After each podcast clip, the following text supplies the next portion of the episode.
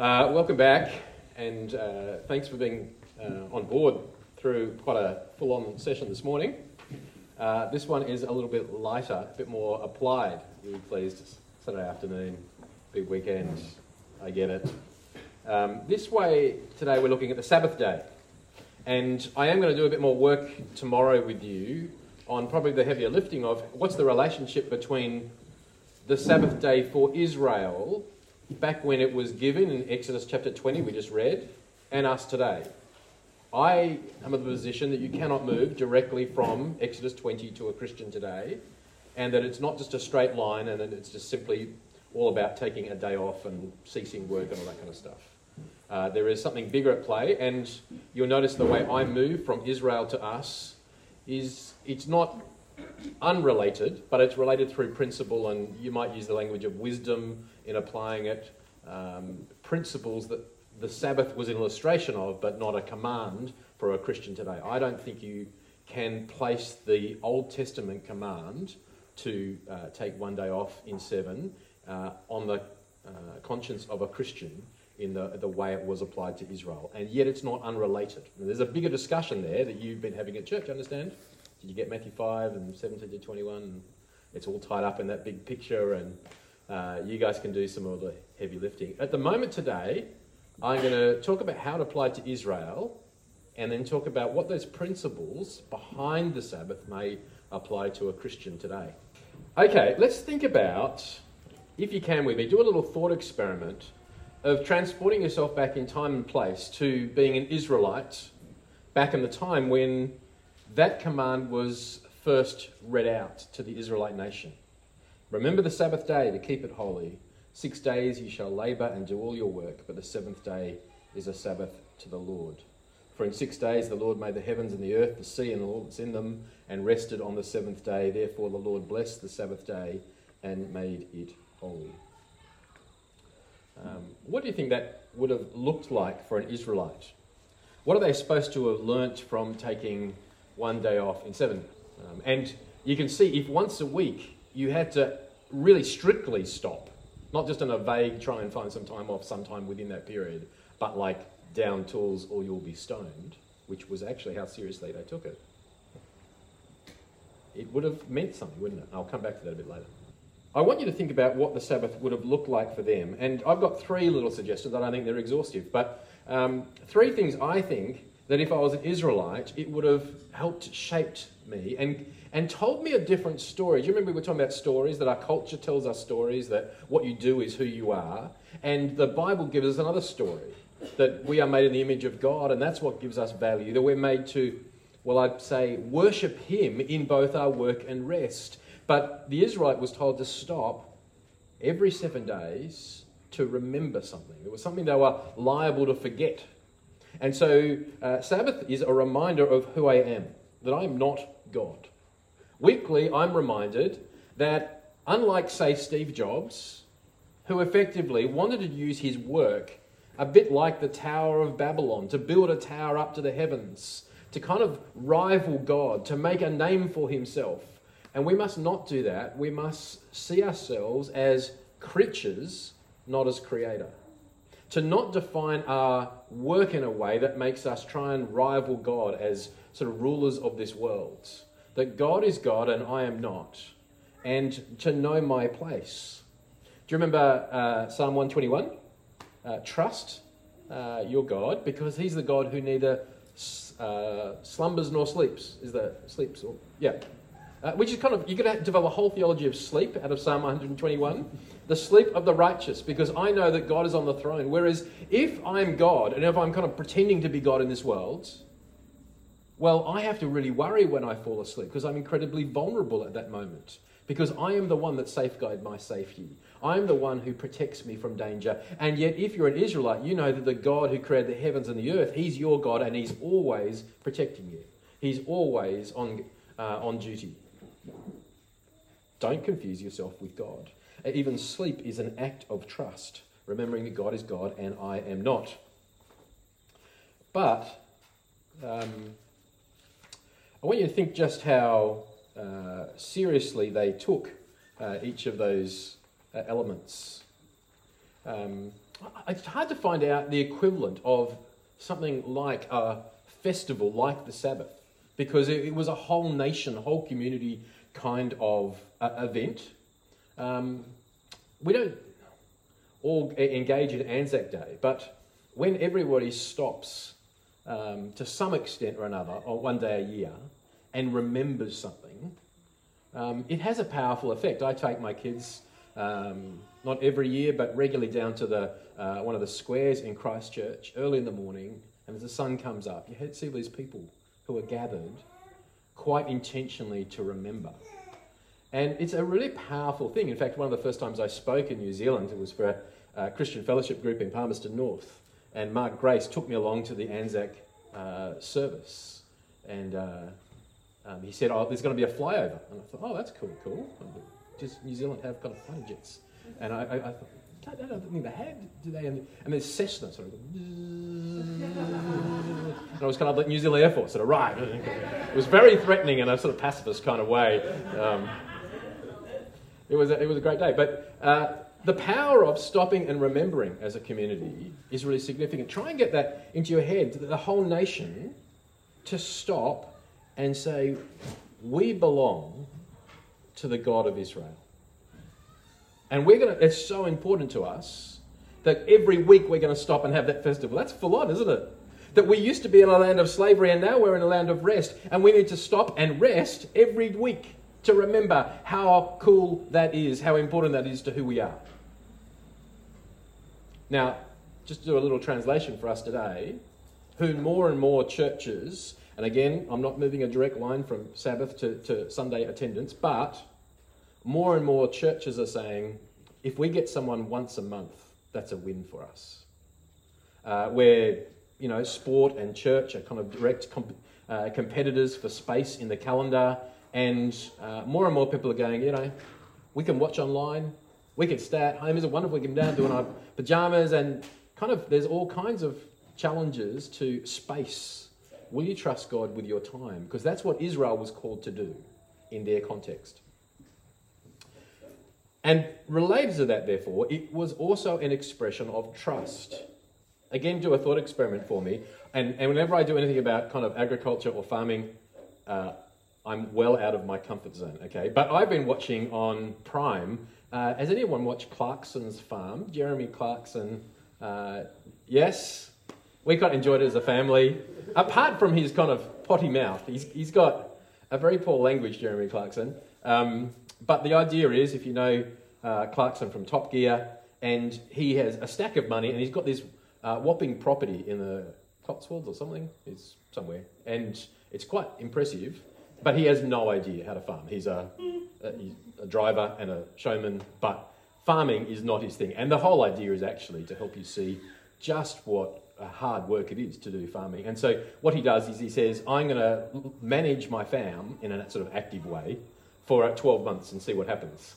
And it is just hilarious seeing him. And he's schooled by this young guy. What's his name? Caden or? Caleb.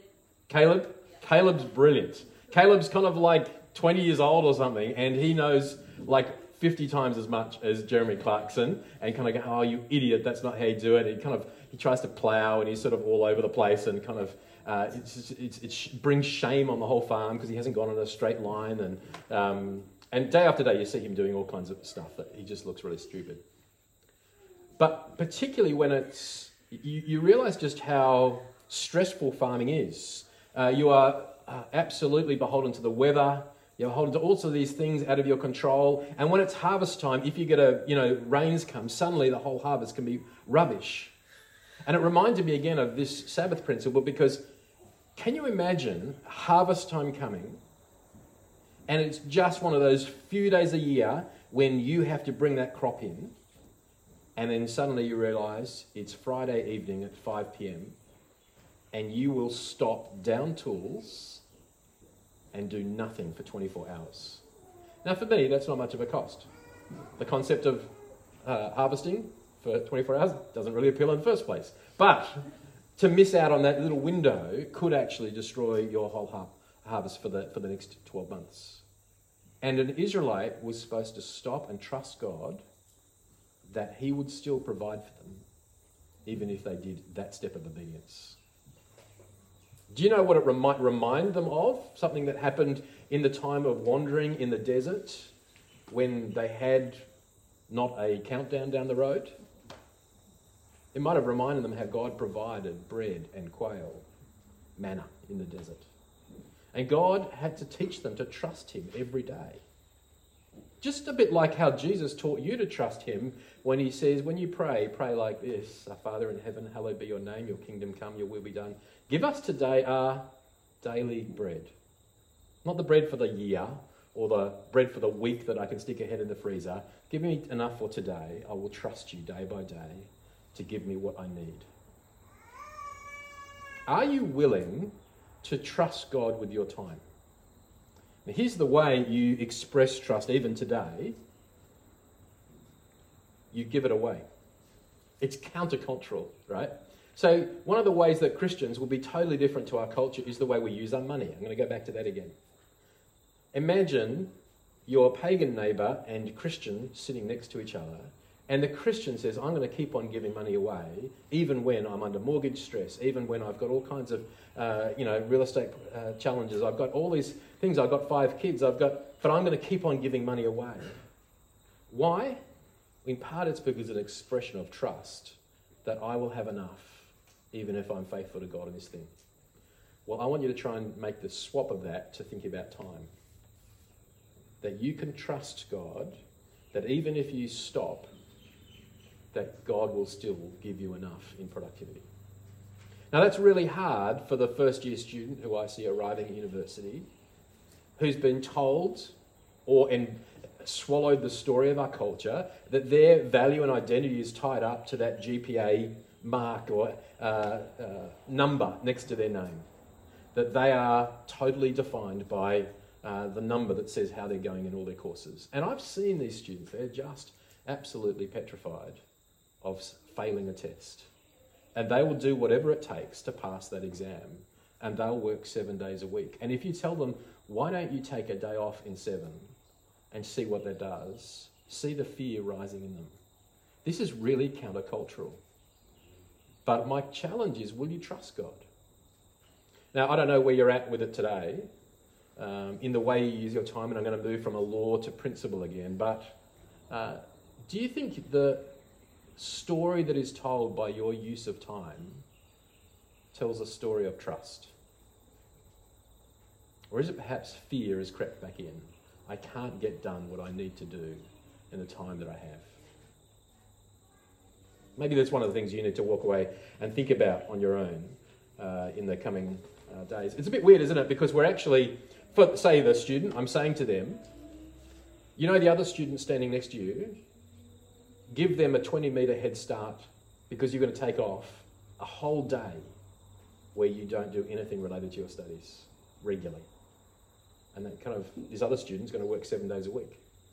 They're your, they're your competitor. And actually, I want to say, will you trust God?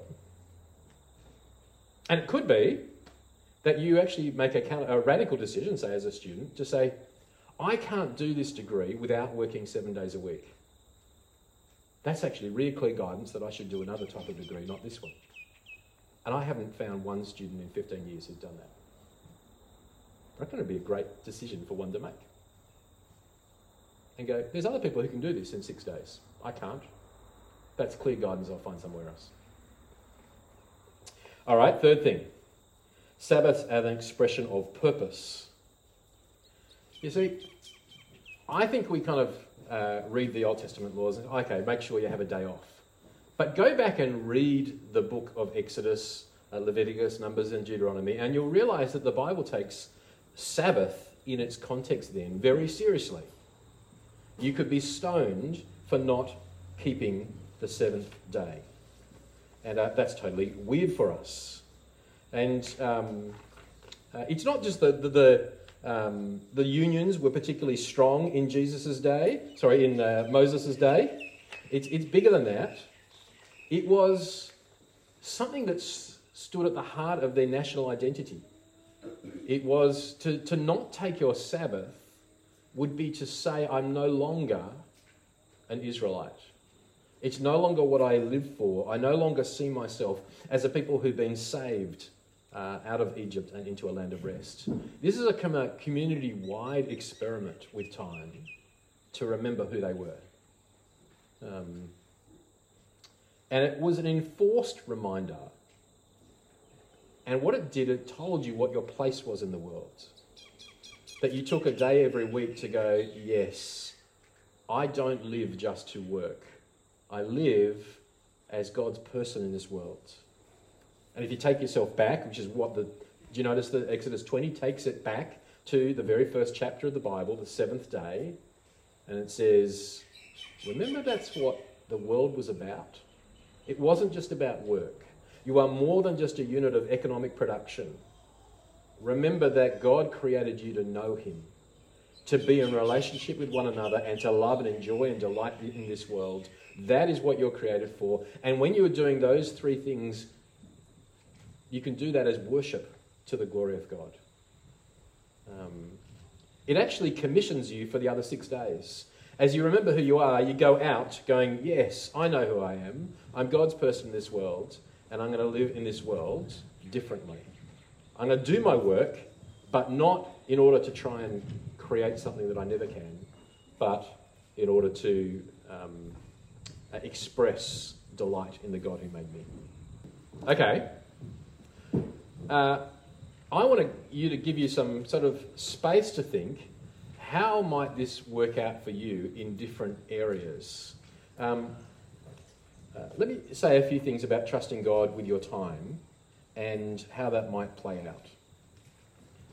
Um, I put down here some kind of aspects to expressing Sabbath as a principle planning for engagement with God, planning for rest, planning for health, for sleep and planning to disconnect. Um, what I might get you to do is in your groups, or you might need to move somewhere, I want you to talk about is there any area that you go, oh, I've actually neglected this for quite a while. Um, I haven't uh, been s- sleeping, and I kind of know that perhaps because I'm anxious uh, about things that I'm worrying about in the world. Um, I overinvested in other places. Uh, or when I stop, I'm actually not engage, engaging with God. I'm just kind of having a glass of wine and stopping. It's just ceasing work rather than engaging with the God who made me. Um, think about some of those headings, and they may spark something in discussion of areas that you might think, actually, I need to perhaps walk away and think about this area in my life. So I'll give you a few minutes to do that. Uh, let me make a few comments on that, and there may be kind of areas for you to, to work on, because I think most of us have got a kind of, there's areas of creep going on in our life, and um, increasingly Christians, I don't think, have a regular rhythm. And actually, if we're going to trust God with our time, setting up the structures and rhythms of life, even if it's not a law, I think it's important for Christians to go, this is how I make sure, as much as I can, that God stays central in my remembrance and in my rhythm of life, because that often makes much more impact than just the assent to beliefs that I have. What is the, the, the liturgy of life that I have, the structure of life, the pattern? Um, and, and part of it is um, viewing rest as just sort of preparation for work, uh, viewing rest as stopping in order to work again. Uh, this is, there's a guy who's written a book which I referred to last night, Alex Pang, he's got a Korean name that I can't pronounce in the middle, but um, uh, look up those words. Uh, rest is in the title. And uh, he says, uh, popularly, rest is seen as a negative space, as the absence of work. And he argues that actually rest is much richer than that. It's the partner to work, it's the thing that creatively uh, partners with work to re energize and refresh and restore and recreate us. Um, and he's not a Christian, but he kind of has done some of the work, and it'd be worth listening to his book. Or if you um, wanted just a short version of it, um, John Dickson has a podcast called Undeceptions, and he did an episode on the uh, topic of rest, and in an hour you can get sort of the highlights. And he actually interviews uh, Alex Pang. Uh, really, really interesting. He gives an example, for instance, of Charles Darwin and his prolific output uh, in uh, scholarship, and yet at the same time, his lifestyle was fascinating. that he, he, you kind of think the more hours you work, the more output you get. And all the research actually suggests you get diminishing returns, and actually, after a while, you get reduced returns for the number of hours you put in. And uh, he'd worked out the optimum number of creative hours in the day, and it was far less than you thought. It was like four or five. And the rest of the day was spent structured around intentionally refreshing him and putting him in a position where he could creatively engage and think. And he gives a number of examples from history where people who have been massively productive are not working 12 hour days, but they're actually working far less. And the, what's, the rest has been the partner to their work. That's, that's his, his thesis. You can go and uh, listen to the podcast or uh, listen to the book. But what he misses out, because he's not a Christian, is quite intentionally planning to engage with God. Remember, the Sabbath was not just absence of labour, it was to remember that God created you and that God made the heavens and the earth, and that you were to stop and remember back from creation what you were for. To remember your purpose, to remember to trust Him, to remember to find your identity in that and not something else. And so, if you kind of go, no, on my uh, downtime, I actually intentionally need to find structures which will reorient me towards God. Um, then I think we're kind of we've secularized rest. We've turned rest into just recharging Sorry, in order to work again. Connection. Please and we've gone into that view that uh, I think is probably not nearly as helpful. Uh, planning for health and planning for sleep. And in COVID times, I think this is a real struggle for us. Um, is it because we sort of think as we scroll through the news and just checking on Ukraine and I'm checking on COVID statistics and I'm just checking, we almost feel like we're, because we know about it, we control it. And I, I think there's almost this idolatry going on there that we think we have to check on these things. We have to sort of supervise these things. And, you know, we're almost trying to be God. We're not limiting ourselves and going, you know, I don't need to know every single update and every single number. And the thing of uh, internet and social media, it brings the whole world into our kind of phone, and we're constantly trying to sort of supervise. Something's not right. Something's, I've got to fix it. Uh, in, in, another age, that would have been very, very different. And I suspect that relates to kind of uh, sleep, uh, the number of people who start the day and finish the day. And I think I'm often in this basket, uh, checking the news, reading the news, then check the social media, check the social media. And that can kind of, if you looked at the number of hours we spend on that, that would be much more fruitfully spent either uh, reading a book and focusing on one thing uh, or just sleeping longer um, would make a huge impact in our overall health. Uh, a number of people are um, going for digital Sabbaths. Again, I don't want you to pretend there's some command in the Bible, um, but one day a week, just sort of making sure their phone goes away and they kind of disconnect from it all to remind them that God is on the throne and He doesn't sleep, and therefore you can and you can rest. I got this text um, just from one of the team on my uh, staff team, and uh, she's heading up our design and communications team. And since she's done that, she's now got about, I don't know, 10 people on her team, and they're all volunteers, and so they'll text her at any time when it's convenient for them. And yet she's now kind of got all these messages coming in at all times, and she kind of feels it's important, it's church work. And she goes, No, no, I need to put some boundaries around it. So she sent out this text this week Hi, people I care about. In an effort to set some better habits around the use of my phone, I've turned off notifications for all my apps, including text messages. I'll check my messages periodically, but if you ever need a quick response, just give me a call. Now, it may not be for you, but I thought that's really interesting because she's worked out that when I'm just constantly on call, I'm always just kind of thinking, oh, mate, they might need me. And so I'm never really fully engaging with the people in front of me. And I find that the people who kind of say, no, this is not the time, this is now the time for my family, this is now the time for uh, are actually much more helpful when they engage because they're fully devoted to the person in front of me, uh, in front of them. So have a think um, of ways you could do that. Social media is probably a big influence. There's a book that might be helpful to read through if you want to sort of think more about it. Um, uh, 12 Ways Your Phone is Changing You. Uh, Tony Reinke, I think the name is. Anyone read this book? Um, a few people in our church have dipped into this and uh, thought through the effect uh, having a smartphone uh, affects uh, our whole thinking. You may want to think about three sort of big areas your physical, emotional, and spiritual health. Kind of think of them as three batteries, and uh, to actually work out how could my Sabbath, how could my rest time uh, contribute to uh, each of those areas. And some people kind of, they just see Sabbath or their day off as, and I'm going to be careful my language, um, uh, rest time is purely contributing to physical. But think about the emotional and spiritual. Or there's other Christians who just think, God only cares about my spiritual things. So I just read the Bible and pray, and that's what I'm supposed to do. And they're missing that God cares about you as a whole person. He cares about you physically and emotionally. And it's absolutely right to go, what I really need is not just more Bible reading. I need a night out without kids and a good restaurant, and I need some time to myself, and I need to be able to just stop and be refreshed and stop feeling guilty about that. And it's not unspiritual, it's more spiritual to go, I'm a created person, I'm an embodied person. God made me physically with a body, and it wasn't unintentional. God doesn't just care about your spirits and what biblical beliefs you t- put a tick on, He cares about who you are as a person. And so reflect that in the way you uh, express. Okay, I want to try and do it practically from another angle now.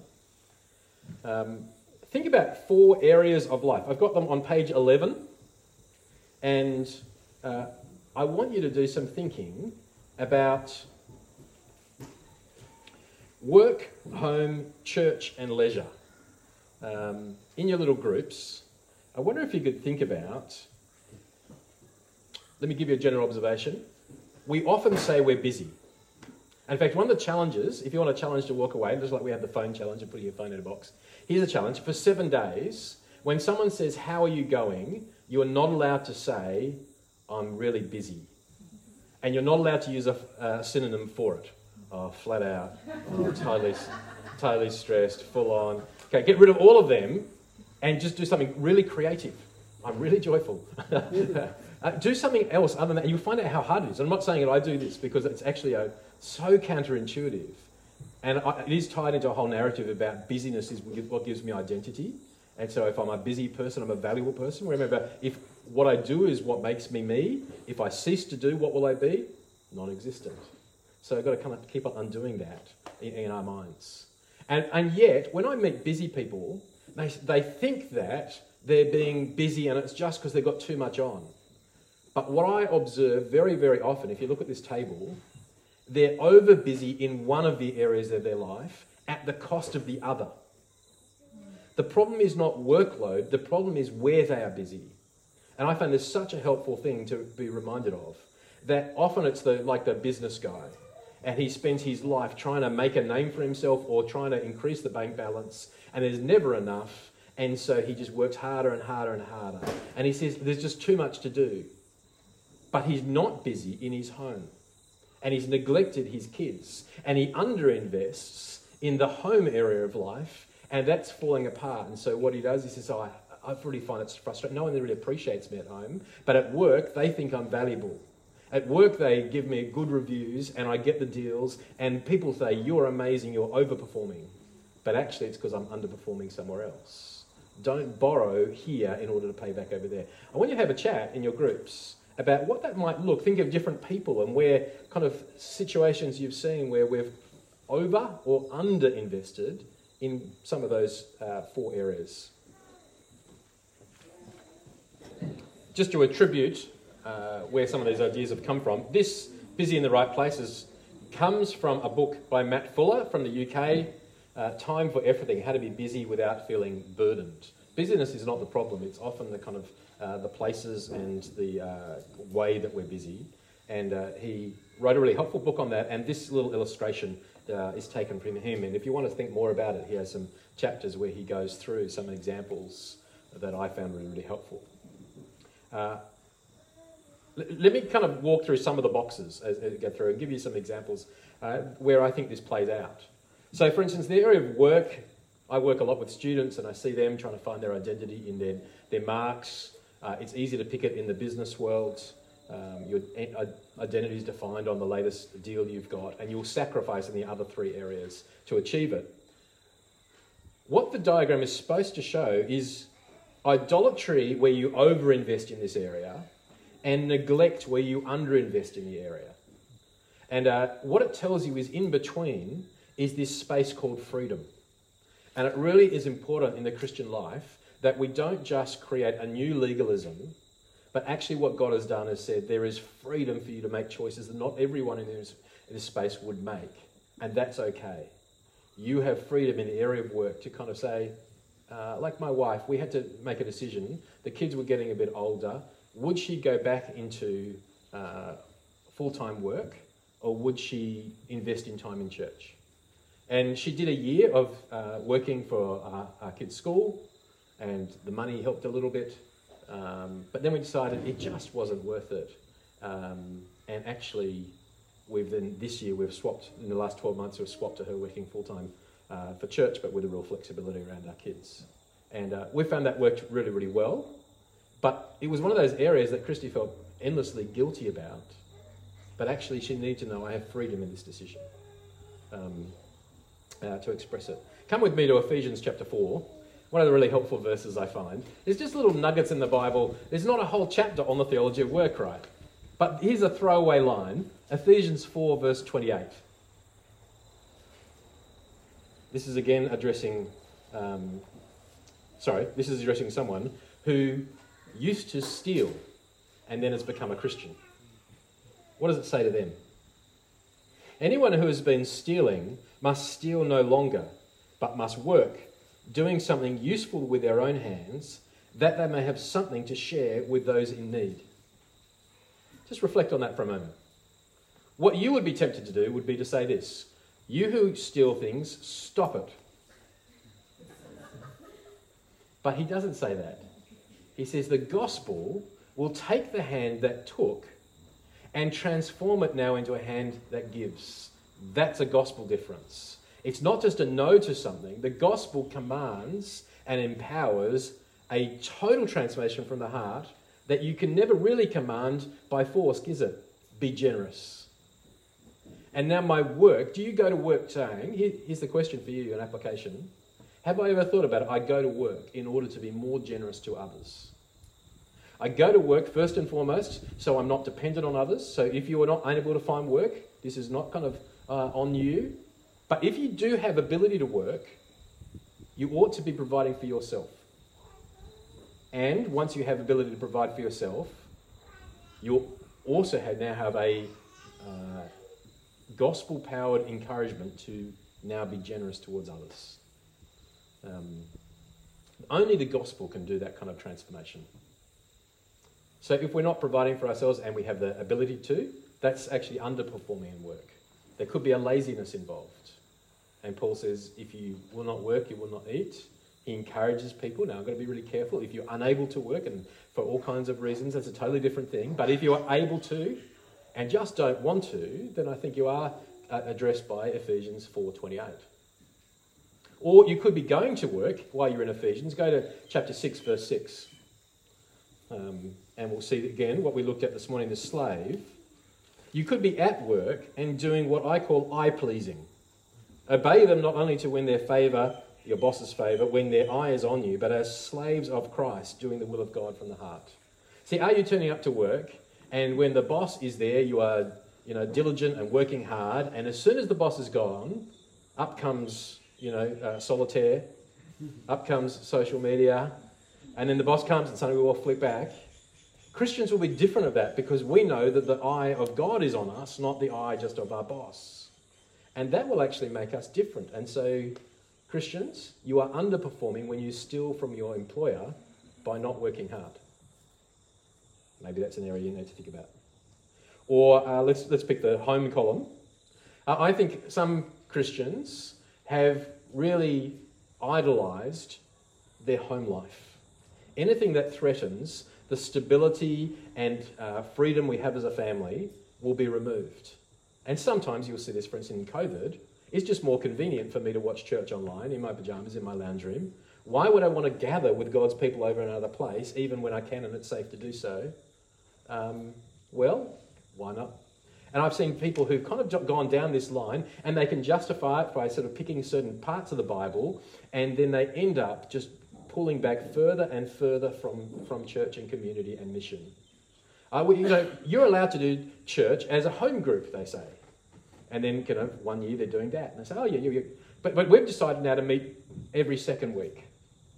And then we've decided just to share the leading around. And now we're just kind of anyone who wants to lead, they could do it.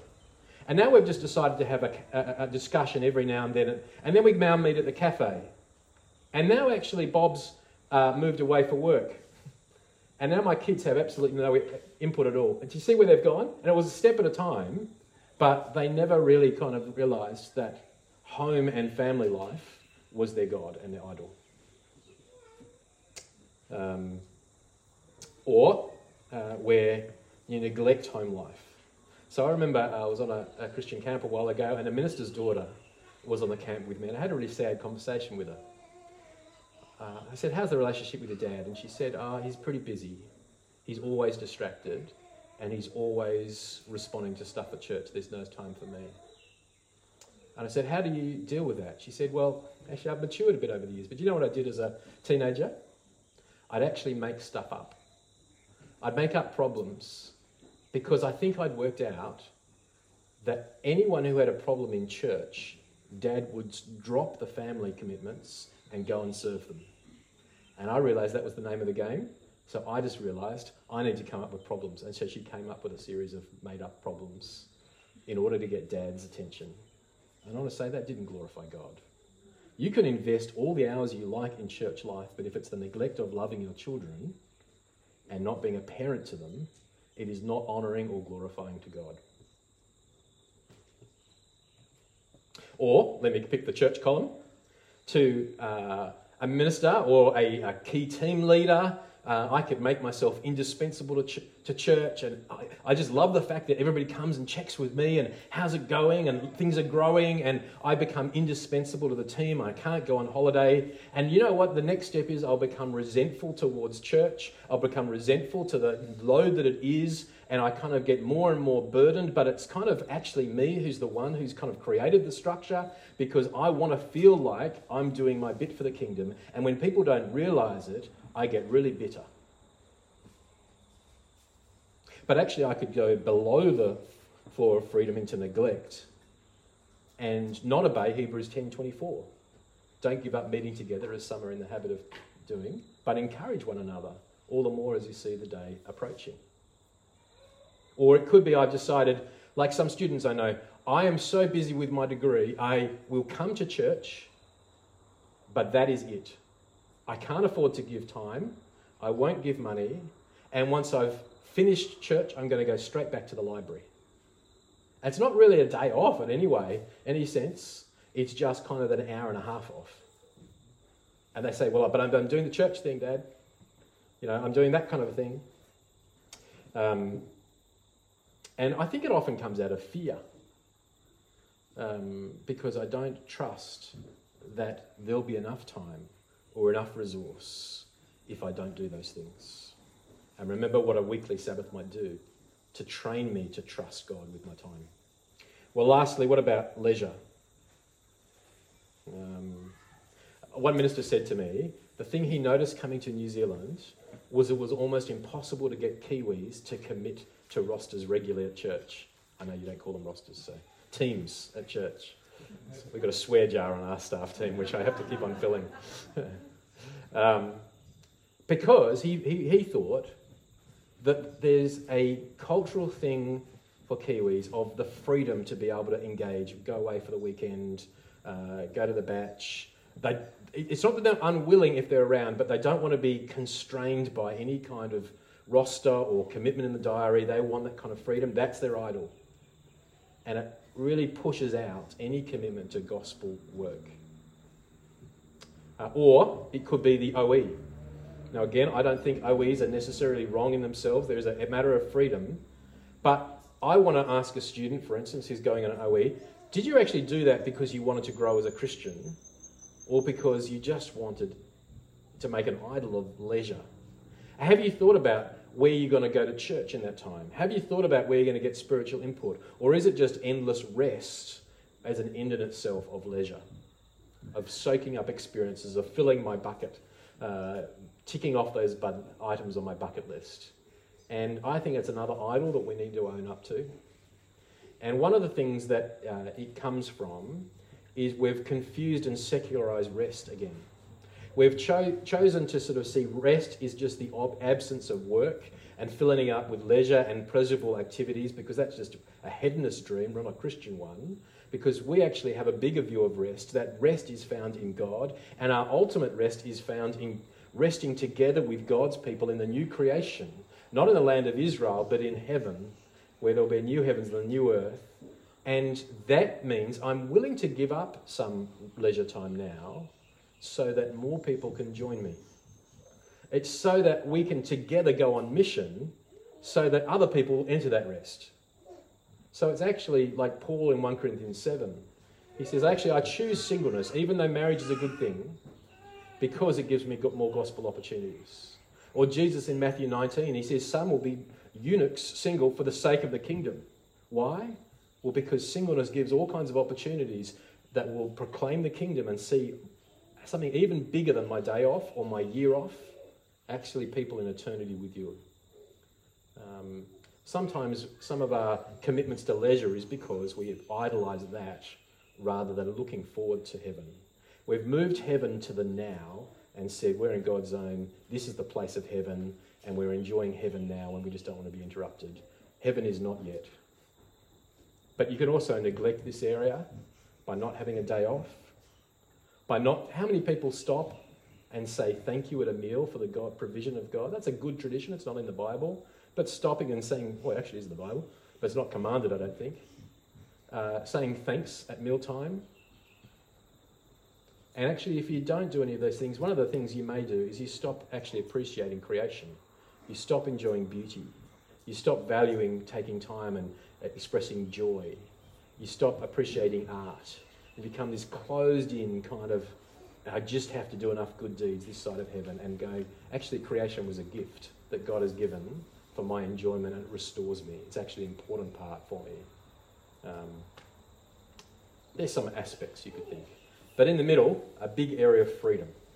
And what I don't want you to do is to go, walk home and say, uh, drive home and say, Nick said, I have to give up social media. I'm never allowed to go on weekends away. And I've got this whole, I've just got a whole lot more laws. That is not what I'm saying. Okay, uh, I'll pause there. Um, dear Heavenly Father, thank you for your kindness to us, and we pray that you would help us to trust you with our time. And we ask that our lives would tell a story in the use of our time that trusts you to express who we are, that trusts you to provide for all that we need, and reminds us of our purpose in this world to worship you and enjoy you forever. We pray that many others would be able to enter your rest with us.